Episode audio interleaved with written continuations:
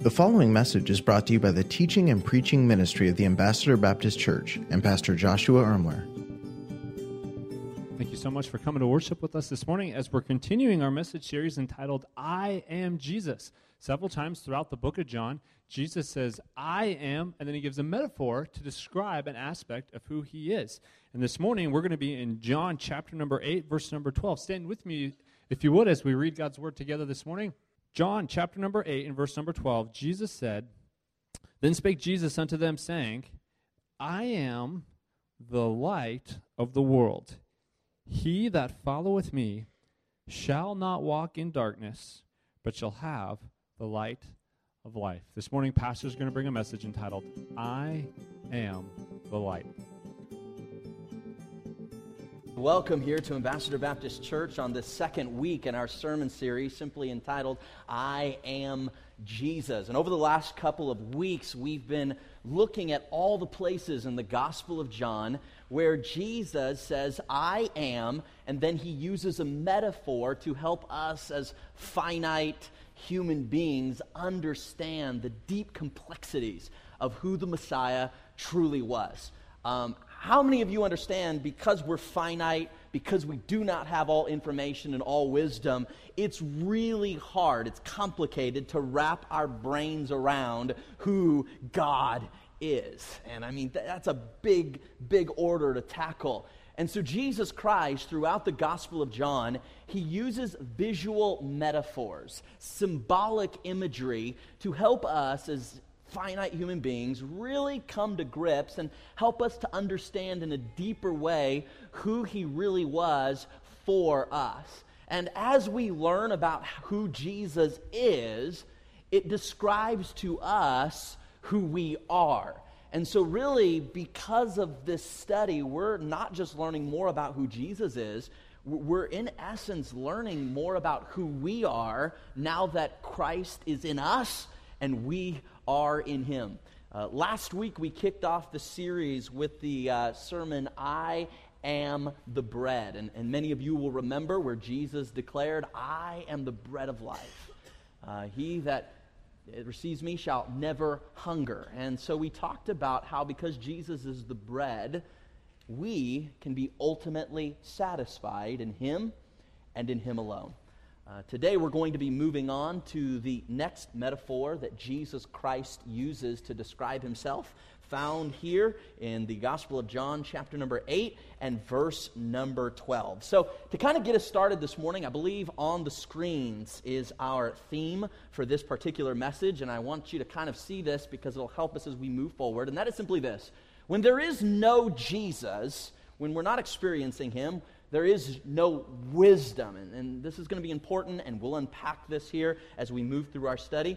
But, you'll see the next screen, to know Jesus is to know wisdom. There are a lot of people in this world who are looking for a deeper understanding in life. They're looking for greater enlightenment. They're looking for greater awareness, and they're trying to figure out what life's all about and how to make sense of their world. And, and the scriptures teach us that in order to know that type of wisdom, in order to understand that type of deep theological complexities that we truly have to know Jesus in order to deeply know wisdom. And, and so we're going to unpack this, and hopefully by the time we're done with this particular sermon, that statement will make a little more sense. So let's just dive right into it here today. Notice where the Bible says Jesus declares. You'll see the words are written in red if you have a red letter edition of the Bible. And this reminds us that these are the exact words of Jesus Christ,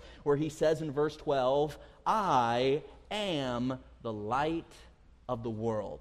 Now, uh, just to help us with the metaphor, light is illumination, light is enlightenment, light is sight. Uh, to look at the opposite, dark is blindness, light is wisdom, dark is ignorance. In Daniel chapter number two, the uh, prophet said this He revealeth the deep and secret things. He knoweth what is in the darkness but the light dwelleth with him. And so the prophet was reminding us here that in him is all light, in him is all illumination. Uh, 1 Corinthians chapter number 1, verse number 30, the apostle Paul, under the inspiration of the Holy Spirit of God, said it this way. He says in 1 Corinthians chapter 1, verse 30, But of him are ye in Christ. And so we'll see here, if, if you're a believer, if you've put your faith and trust in Jesus Christ and Jesus Christ alone to be your Savior, then you are in Him and Christ's Spirit is in you, the Bible says. Now, notice the next part. This is what we're going to focus on. But of Him are ye in Christ Jesus, who of God is made unto us, notice this, wisdom. Now, this is very important for us to understand here. The Bible literally says that God doesn't just give us wisdom, he doesn't just give us this arbitrary concept, He gives us a person. It is the person of Christ who is the very essence of wisdom. Let me define, define for just a moment what is wisdom. Wisdom is different than knowledge. Some people would think when we use the word wisdom, we could use it interchangeably with knowledge. And yet, knowledge and wisdom are two separate things. Knowledge here is information. Wisdom is the ability to use knowledge functionally and practically. Have you ever met somebody who's like really smart, like with facts? They're really smart with how much information they can hold in their brain, but they just don't seem to be able to use it uh, in a practical way. Uh, we would often say, maybe people like this, they, they don't really have a lot of common sense might be a phrase we might use to describe that type of person. You see, they might have a lot of knowledge, but if they do not know how to functionally, practically use that knowledge, then it is not wisdom. And so, what we're going to see today here is that 1 Corinthians tells us that in Christ Jesus, God made him to be wisdom for us. Literally, Jesus Christ is our wisdom, which brings us here to our first thought this morning. And I want you to notice, if you're taking notes in your uh, service program, you can follow along there. But I want you to see, first of all, that Jesus is my wisdom. 1 Corinthians says, But of him are ye in Christ Jesus, who of God is made unto us, Jesus is made unto us our wisdom. So God does, doesn't just give us this arbitrary idea of wisdom, He gives us the essence of wisdom, which is the very spirit of Jesus Christ. So Jesus does not just extend to us wisdom, He Himself is the essence of wisdom. That's why people who are looking for enlightenment, they're looking for deeper understanding, they're looking for a concept to get their brain around to help them make sense of life, to look for understanding and illumination and enlightenment outside of the person of Jesus Christ is an exercise in futility. Because it's not just something Jesus gives. It's not like Jesus says, Oh, you want wisdom? Here, let me give you some. Jesus says, I am the personification of wisdom. I don't just extend wisdom, I am the essence of wisdom. If you want wisdom, you've got to get me. If you, if you want to experience these things, then that is what you have for yourself. Jesus is my wisdom, all right? A couple of uh, years ago, we were going through a time where um, we were struggling because uh, we were right in between insurances. And so we had insurance, and then we were going to get on some new insurance, but there happened to be a little gap in that uh, time period. And I was a little nervous because, you know, we had little kids running around, and I, we didn't want anything to, so we were always, hey, don't stand on the tables, don't jump off that. We were trying to be extra careful. And uh, sure enough, my oldest daughter, Ashlyn, uh, she fell down and literally she put a gash in her forehead. And maybe some of you who have had young kids, uh, you've done this before, and a huge gash right here. And I didn't, it was just bleed. Of course, head wounds bleed profusely, and it's kind of scary. You know, it's our first child, and we don't know what to do. And, and so we didn't. So sure, I just I took her to the emergency room, and I took her there we got to the emergency room and I took her to where we had the insurance before and, and we're sitting there in the emergency room and the nurse comes in, looks at some things, and then the doctor comes in and, and I, I literally, and this is probably a horrible thing to say, but I said to the doctor, I said, I just, I need you to know uh, I, I don't have any insurance and I don't, you know, do you have any idea how much this is going to cost? The doctor kind of looked at me and said, it's going to cost a lot. I said, what? She said, there's going to, I need to put in some stitches and uh, for my time and all the things and the insurance, it's just going to be a whole lot of money. And I, I was, I didn't know what to do. I was kind of torn. I says, like, what are my options? And she said, well, let's say hypothetically, this is the doctor talking to me. It was a lady. She said, let's say hypothetically I were to take these stitches and all the gauze and everything I need to put these stitches on your daughter. And let's just say, hypothetically, on my way out the door, I drop them in the trash can. And she said, let's say, hypothetically, on your way out of this doctor's office, you hypothetically took all that stuff out of the trash can and took it home with you. and I said, what hypothetically would I do next?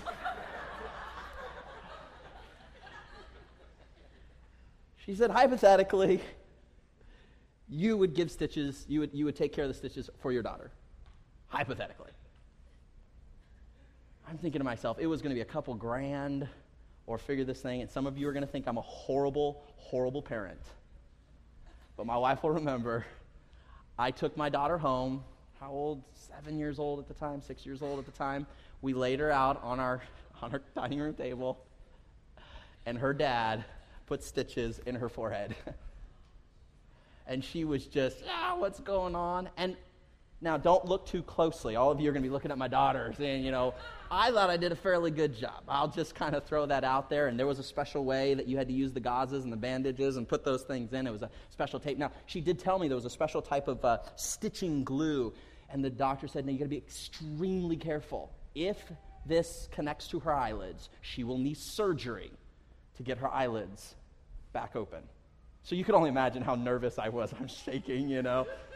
But I'd like to tell the Ambassador Baptist Church that I successfully gave my daughter stitches, all right? And so, oh, there we go. Hey, I was, that's awesome. That's really cool. So you really didn't have to clap, but if you want, that's, no, I'm just kidding.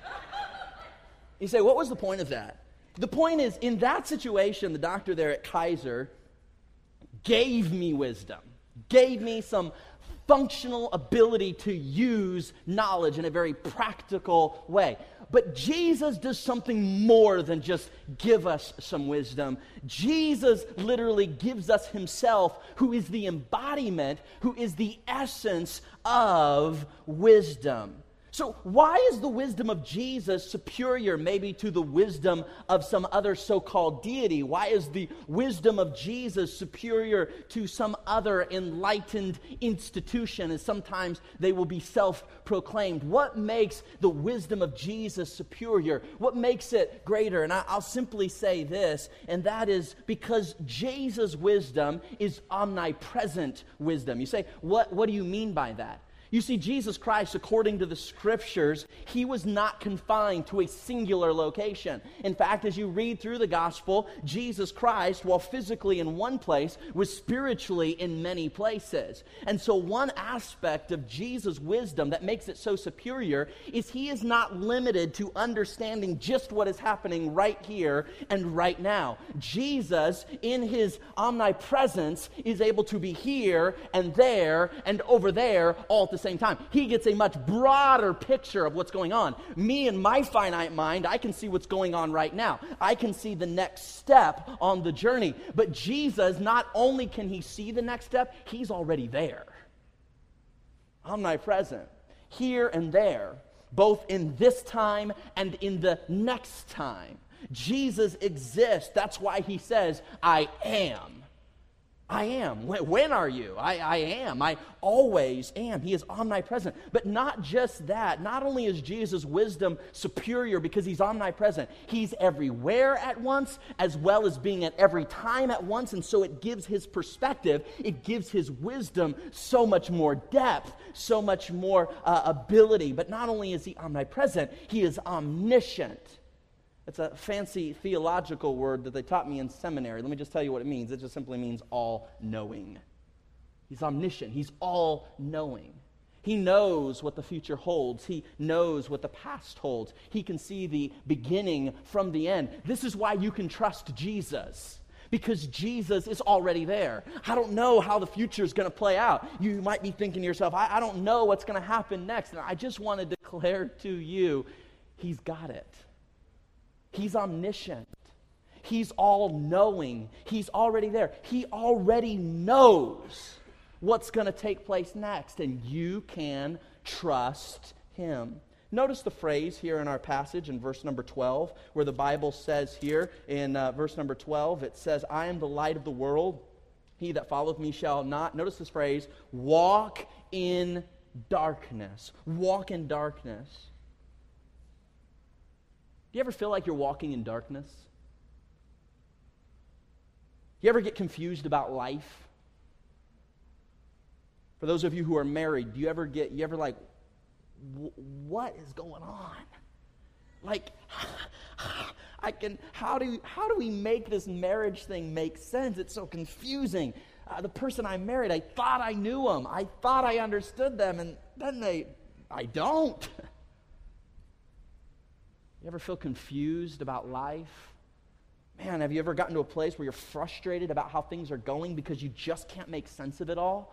You can't make sense. You can't, it seems like for so long, one plus one equals two, and then all of a sudden it seems like it, it doesn't. And, and like what used to work doesn't work, and, and you're confused about life, frustrated about how things are going. You just feel like you're, you're in a dark room, just trying to, you know, trying to figure out your bearings, trying to figure out where you're going, and, and it's just it's just tough. You, you ever get into a place where life it just doesn't make sense to you anymore? You ever been there? You ever experienced that maybe with your children? Any of you ever had a teenager and they went through a season, you're like, I just, I, I can't figure this one out. You ever been there with your finances before? You feel like you're just, you know, scrambling. It's like, I, I cannot figure this thing out. We, we, if we were to be honest, I think all of us have been there before. We've all been in places where we just felt like we were meandering in the darkness. And it's to that reality that I want to say to you your hope is not in your ability to figure this thing out. Your hope is not in your ability to somehow get smarter. There might be a, lot, a, a, practical place for that. Your hope is not found in the fact that if you just focus on it long enough and think about it hard enough, that eventually you'll, you'll save yourself. You'll figure this thing out. I want to say this that your hope is found in the person of wisdom, and his name is Jesus. It's found in His presence. He is your hope. And we live in a world where everybody thinks I can figure out my marriage on my own, and I can, I can figure this teen thing out on my own. I can figure this financial thing, and they try and they fail, and they try and they fail. It works for a while, then it doesn't, and they just feel like they're grappling in a dark room. And I want to say to you, it's in this moment that you need to lean and press into the person of wisdom, whose name is Jesus. I think this is in your service program, but it says this it, it is possible to be a walking encyclopedia of Bible knowledge and know all the answers of Scripture without really knowing Him who is the answer. And there is a big difference between knowing a Bible answer to something and really knowing the person who is the answer, Jesus Christ, really knowing him personally, experiencing him personally, because what you need is not just another cognitive, intellectual answer. You need the one who is the answer, the one who answers with love, who answers with peace, who answers with joy, who is a fuller dimension of the answer, not just a kind of singular dimension answer that only helps you on a cognitive, intellectual level. You need an answer that's bigger and broader and deeper and wider, and the answer's name is Jesus. It's more than just intellectual, it's personal, it's relational. His name's Jesus. Jesus is my wisdom. But let's keep moving on here today. Notice what it says at the end of verse 12. It says, He that followeth me shall not walk in darkness, but shall, notice this, have the light of life. The light of life. So many are walking blindly.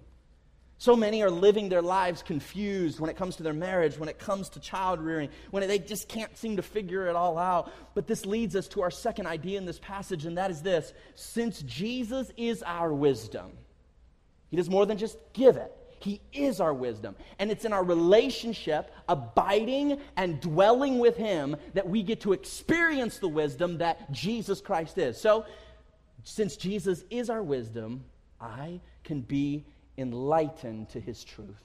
Since Jesus is my wisdom, and I have a relationship with Him, I can be enlightened to His truth. That is to say, you and I can view life from God's perspective. Uh, let's go to the scripture. Second Corinthians chapter number 4 and verse number 6 says this For God, who commanded the light to shine out of darkness, notice this, has shined in our hearts.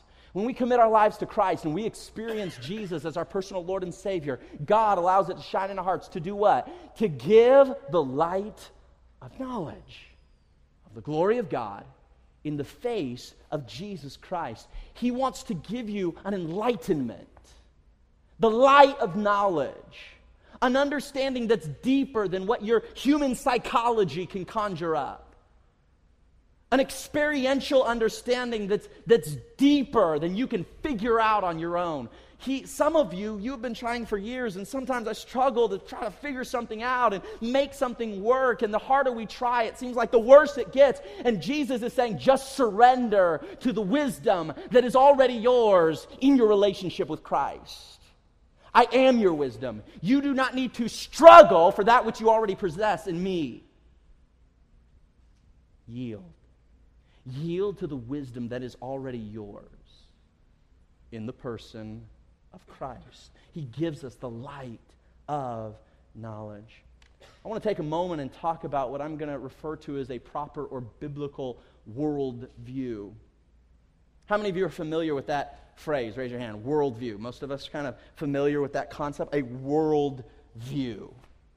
This is, it's highly important. As definition would go, your worldview is basically, it's a simplistic definition, but your worldview is basically the culmination of all of your beliefs. Every belief you have about anything, mix it all together, and you have a worldview. So, everything you believe about theology, everything you believe about science, everything you believe about sociology, everything you believe about marriage and parenting, everything you believe about food and exercise, everything you believe about relationship, everything you think about McDonald's. I mean, you take all of it, the culmination of every belief that you have about anything and everything, you squish it together, and the culmination of that is your worldview. You say, why are you sharing this with us? Because your worldview is vitally, vitally important to how you experience life. So, now that we understand what a worldview is by simplistic definition, let me give you further thought to chew on. Your worldview, now you take all your beliefs about everything, you squish them together, you have your worldview. Imagine, for the sake of illustration, that your worldview is a pair of glasses, because honestly, this is what it is.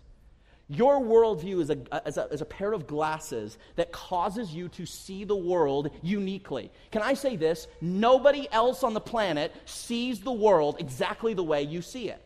Now, the longer you're married to somebody, your worldviews will begin to align.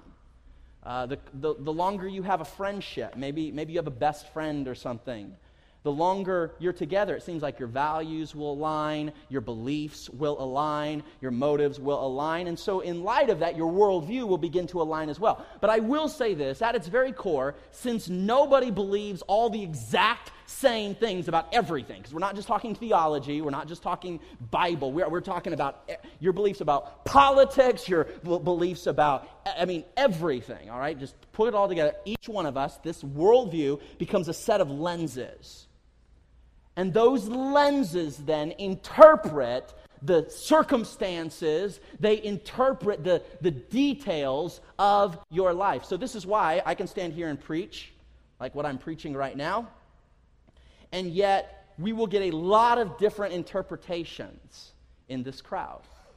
Because as we are a part of getting information, every all the information that I'm giving you right now from the Word of God is being filtered through your worldview to give you an interpretation of what it is I am saying. So, do you realize in this room, though I am saying one thing, there is probably a hundred plus definitions, different interpretations that are being received in this very moment right now. This is what makes pastoring and communicating on any level highly complex. incredibly difficult. I'll shake hands on my way out the door. I got people, and they'll just love it. ah, I loved what you had to say. And, and, they love it. But as I get talking to them, they, they did not get it. But they loved it. That's cool. And, and, you'll meet other people, and, and they, they love it, and they got it. Oh, that's cool. They, I, I met, I get some other people, they didn't like it. Now, when you start talking to them, they didn't get it either, but they didn't like what they didn't get. and then there are other people who didn't like it because they got it, and they still didn't like it. And that happens every Sunday in this room. because every one of you walk into the back doors with a worldview. And your worldview becomes the lens by which you interpret every piece of information that gets given to you. Every circumstance that comes into your life, every situation that comes into your world, all of you will filter it through a lens called your worldview, the culmination of all your beliefs. And your spouse might have a similar worldview, but I can guarantee you it ain't the same. this is why you guys get in fights, because you see things differently. the same circumstance, the same situation, and yet the two of you will see it from different perspectives. It's the exact same facts, the exact same details. And as guys, we just, you know, well, thought, my wife must be stupid. we'll pray for her. You guys don't do that, I know that. The lens. You say, why, why are you sharing this with us? Your worldview is highly important because it interprets everything that you receive. You see, some of you tomorrow will be so depressed. You want to know why you'll be depressed? Because your worldview will interpret a situation in a way that maybe somebody else would interpret it differently. And because you interpret it in a way that's negative, it will cause you to get depressed and despondent. While somebody else will see the exact, have the exact same circumstances thrown at them, they'll experience the exact same situation. They will not get depressed by it because they have a different worldview. So, What's the goal? I would like to tell you, you should all have my worldview. Okay, those of you have been around, yeah, some of you are like new and you're like, oh man, crazy, get out of here. No, that was a joke. Not a very good one, but it, it, was, a, it was an attempt at one, all right? No. The goal is not for everybody to have my worldview. So I want to talk to you for just a moment as we conclude about how to get a biblical worldview. Okay? Since Jesus is our wisdom, we can be enlightened. But enlightenment is found in our ability to have a biblical, Christocentric worldview. If we're going to see things as God sees them, then we have to interpret things as God interprets them. And we can only interpret things as God interprets them if we have the same worldview as God Himself would have. So, how does one go about? Psalms 119 says this Thy word is a lamp unto my feet and a, what's the next word? Light unto my path. God's word becomes a light that illuminates what is otherwise darkness. You see, God's word in a biblical worldview will help you to see things that you would otherwise miss. It exposes things that you would normally trip over. In your marriage, you're frustrated. In your child rearing, it's difficult because there's not illumination. There's not a biblical worldview that's bringing in enlightenment. And so, what you look at some people and you're like, I don't understand. They're going through the same thing I'm going through. How come they're not depressed? They're going, they those people are doing what I'm, and why are they not discouraged? Why are they not frustrated? Why are they not angry? Here's why they have a different worldview than you. And their different worldview causes them to have a different interpretation of events a different interpretation of situations, a different uh, uh, interpretation of uh, circumstances. So, if you would like to develop a biblical worldview, here's what the scriptures have to say about going about it. I'm going to give you three just kind of wisdom principles for developing a biblical worldview. Because I don't want you to walk in darkness. I don't want you to stumble in your life. Too many of you, you're discouraged and you're depressed and you're stressed out and you have no peace and there is no joy in your life, and you're like, I'm doing everything I'm supposed to be doing. Why isn't, why isn't this working? Why isn't this coming together? Why can I, what's going on? You need enlightenment. You don't need, just need to know more because knowing more won't help you as long as you're interpreting it through an old lens. You see what I'm saying? I could preach to you till I'm blue in the face, giving you all types of information, but if your worldview never changes, you're going to keep interpreting it all wrong. You see how important the worldview is. Because somebody can accurately give you truth, but if your worldview is not biblical, you'll interpret it wrong and you won't receive what it is that was given. And this is why your worldview is highly important. So ah, we don't need your worldview. We don't need my worldview. We need a biblical worldview so we can interpret things as God interprets things. Why? Because He is a light to our path. All right, first of all, I think they're going to put these on the screens. Saturate your heart in God's word by faith. That's number one. Saturate your heart in God's word with faith. A gentleman by the name of Pontius Pilate asked this question in the scriptures What is truth? It's a good question. You ever asked it before? What is truth? Is it my reality? Is that truth? Is it your reality? Is that truth? See, you know what most of us do? Most of us say our reality is the truth. Your reality is not truth. Your reality is just that, a perspective one perspective. So the question is not, do you have my reality or do I have your reality? The question is, is our worldview deeply anchored to the scriptures? Saturate your heart in God's word by faith. The Bible says it this way abiding in Him. Just allow the word of God to saturate your mind, allow the word of God to saturate your heart. Allow the word of God just to dwell in you richly the New Testament says. A lot of New Testament Christians, we don't even we don't do this. We don't just allow the word of God to saturate us mentally. We don't allow it to saturate our hearts in faith. You say, how do you do this? Uh, some, on a real basic level, this is why spending, reading God's Word is important. I know this is like kindergarten stuff here, but this is why spending time reading the Bible can be important. Now, I will say this some of you are reading the Bible with an unbiblical worldview, and we're going to talk about that.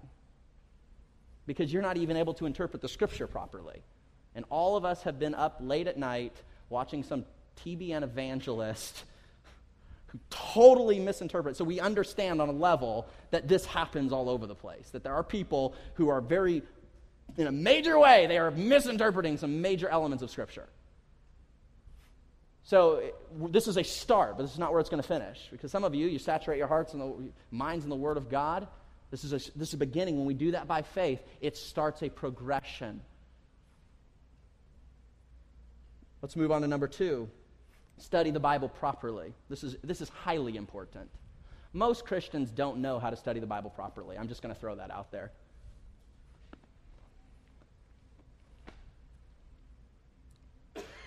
So, what ends up happening is they eisegete Scripture. There's a term in seminary called exegete the Scripture, and there's eisegeting the Scripture. Exegete is where you allow the meaning that God intended in a passage to exit out of the passage to your heart. Eisegete is where you insert your own desires, you insert your own plans into a text, when really nobody else on the planet would have told you to do something based on that passage but you, because you eisegeted something. So there's an exegetical approach to biblical interpretation, there's an eisegetical approach to biblical interpretation, and it's very important. In, in seminary, they'll teach you what's called hermeneutical interpretation, which allows you a proper exegetical approach to biblical interpretation. And this is very important if you're going to get a biblical worldview. You say, I, I think this is all just semantics, Pastor. I don't, see, I don't see why. I mean, if I read the Bible, I read the Bible. What I get out of it's between me and the Holy Spirit. Back in the 1800s, there were a lot of Christians who were using the Bible to validate why they owned slaves. Some of you are aware of this. They eisegeted the scriptures and were able to validate why human trafficking and human slavery was okay. Now, I understand that's an extreme example, okay? But Christians were doing it. And a lot of us do it on a much smaller scale. We insert what we want to what we want to get out of the Bible, what will make us feel good, rather than exegete and allow the Bible to speak for itself. How do we do this? One of the simplest ways to accomplish this is by reading the Bible contextually. When the original authors were writing this passage, when the Holy Spirit of God was illuminating this portion of Scripture, what would have been its intended meaning within the context, the historical context, the sociological context, the theological context? What would have been the meaning that would have emerged within its proper context, not in this eisegetical, what using English words that you know had to be used to translate, you know, from Hebrew to English, and now this word has a different connotation in English than the original Hebrew word ever would have had in its language, but because now it got translated in English, it's a good thing. I'm glad we have the Bible in English. But now this particular word has a connotation in the 21st century that might not even had 100 years ago, but language is dynamic and it's always changing. And now all of a sudden, the 21st century, there's a word that has connotation and meaning in my head through my worldview with my experiences that is so far removed from anything that would have been contextual or exegetical or a proper hermeneutical approach to biblical interpretation. And can I just say this? This is why one book can have so many different denominations with so many different types of churches, with so many Christians with so many different worldviews. Why? Because we actually tend to eisegete. It's common. Because it is based on the foundation that we have a worldview.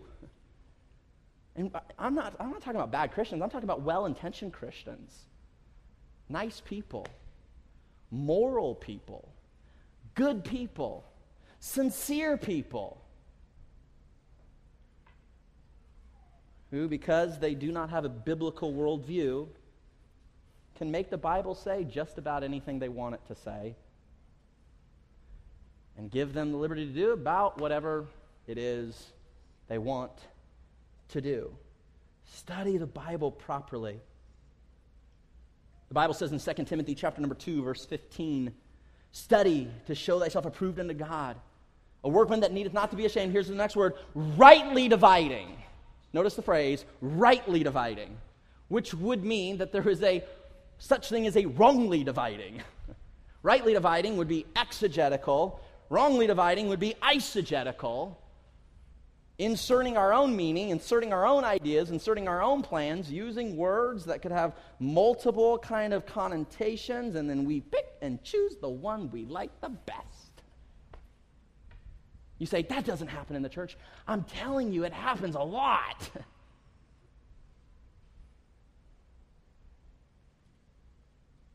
While I deeply believe in the inspiration of scriptures, I don't necessarily believe in your interpretation of it.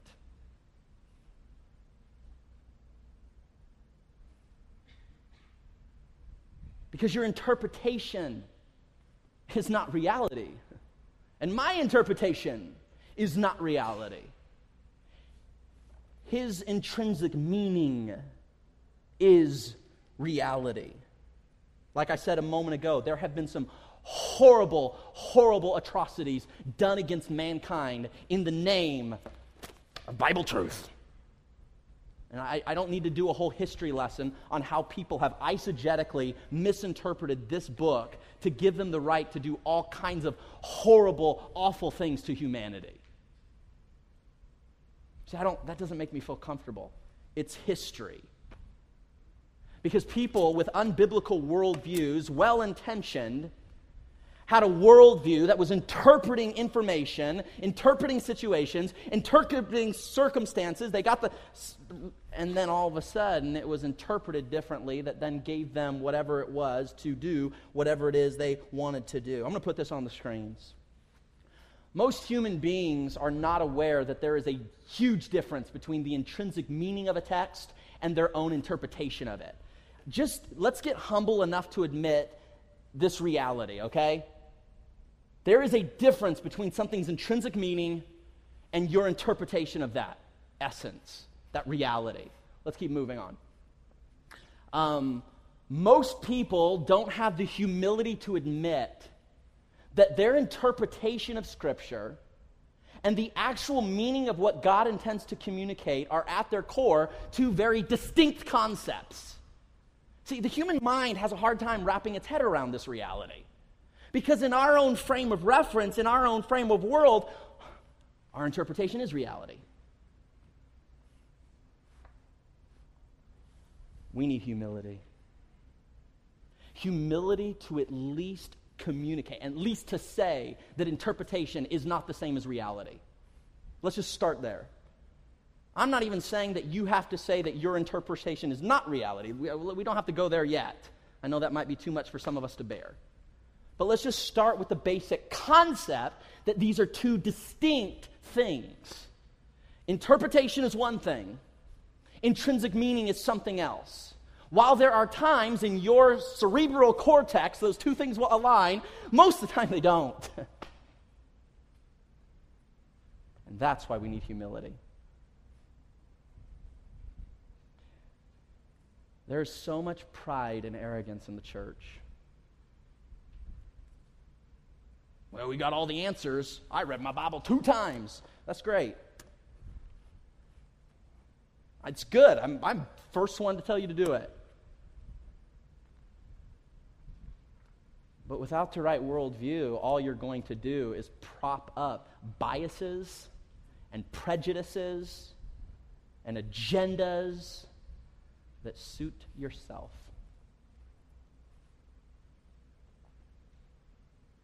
It is absolutely vital that we have a proper hermeneutical, exegetical, contextual interpretation of scriptures. This is why your worldview is so important. It's why it's so vital because if we're going to see things, if we're going to get interpreted to our minds what God desires to have interpreted, we need a biblical worldview. Let me ask you this question are there th- things outside of the Bible that might influence your worldview? What other things influence your beliefs? How much, how much time do you spend in this book compared to how much time you spend, say, on the internet? You say, oh, now you're getting, yeah, now you're getting. I'm not even saying it's wrong. I'm just, I'm just asking you to ask yourself some very basic questions. Could it be that the, in, that the internet is influencing your worldview more than the scriptures are? Just a question. I'm not judging, I'm not analyzing, I'm not comparing, just throwing out a question. Could it be that television influences your worldview? It influences your set of beliefs more than the scriptures do. You say, What is your point? I'm not judging, I'm just asking a question. And if it is, then how can you trust your worldview? How would you even know if you were wrong? Because your perception becomes your reality. And you would be arrogantly and proudly wrong, and you wouldn't even be aware of it. You say, what is the point of all this? See, some of you are going to walk away and you're like, I am determined to know the truth. That's good, but that's not actually what I'm trying to get you to do.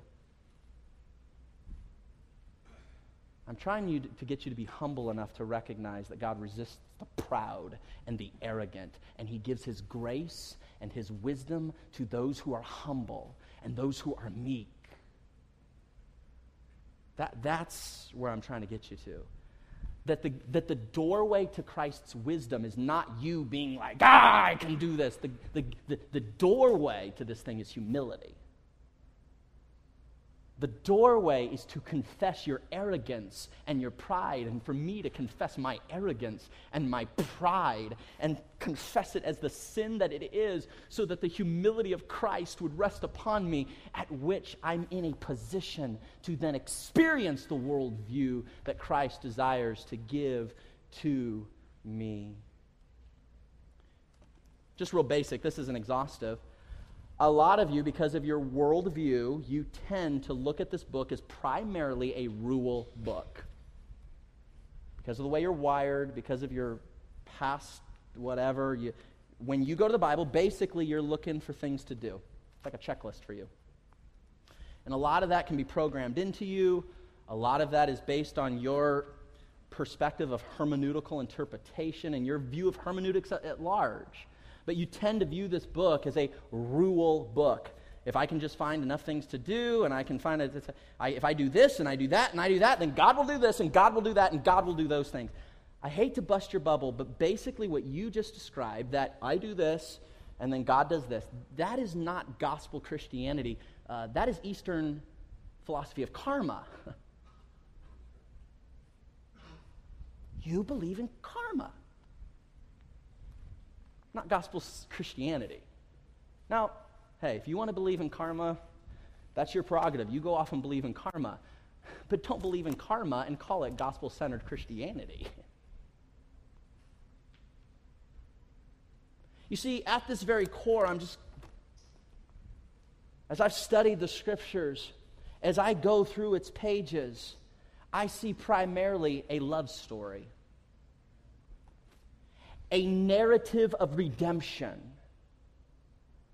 From the first pages of Genesis, I see a God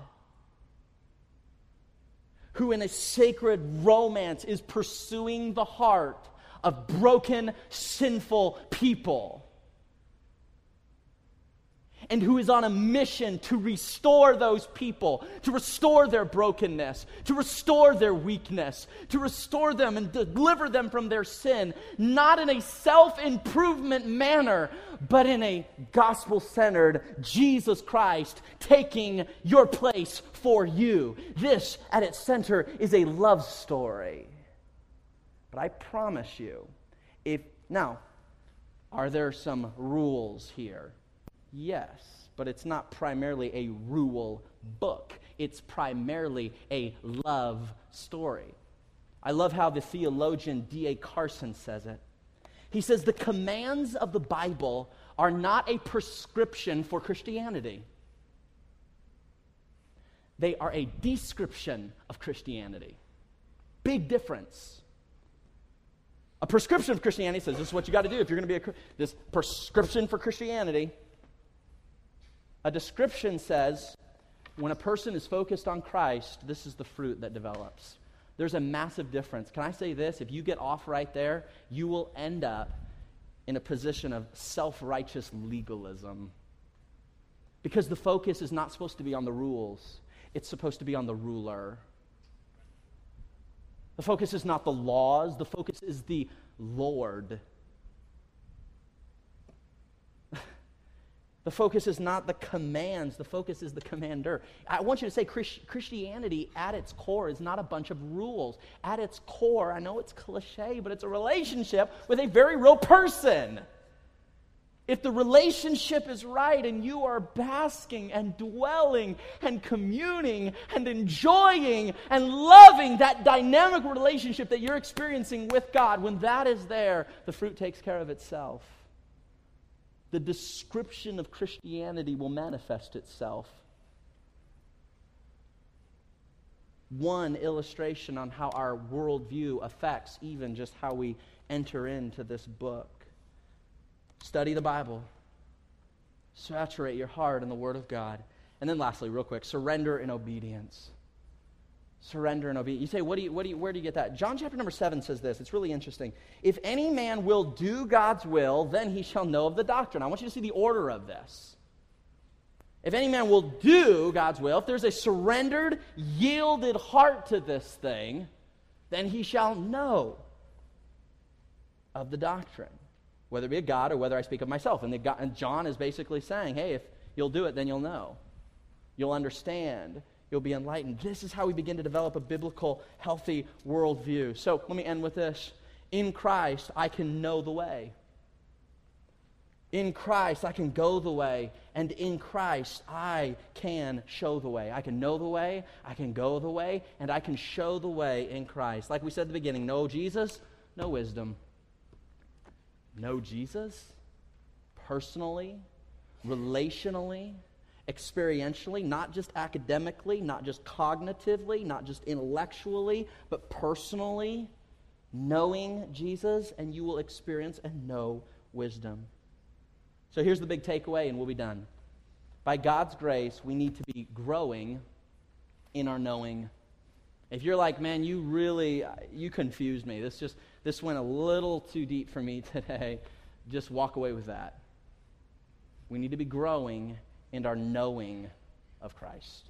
If, if nothing else made sense and you allow the grace of God to drive that deep into your being, we need to be growing by God's grace in our knowing of Christ. Here in this passage, we're being told, I am Jesus, and I am the light.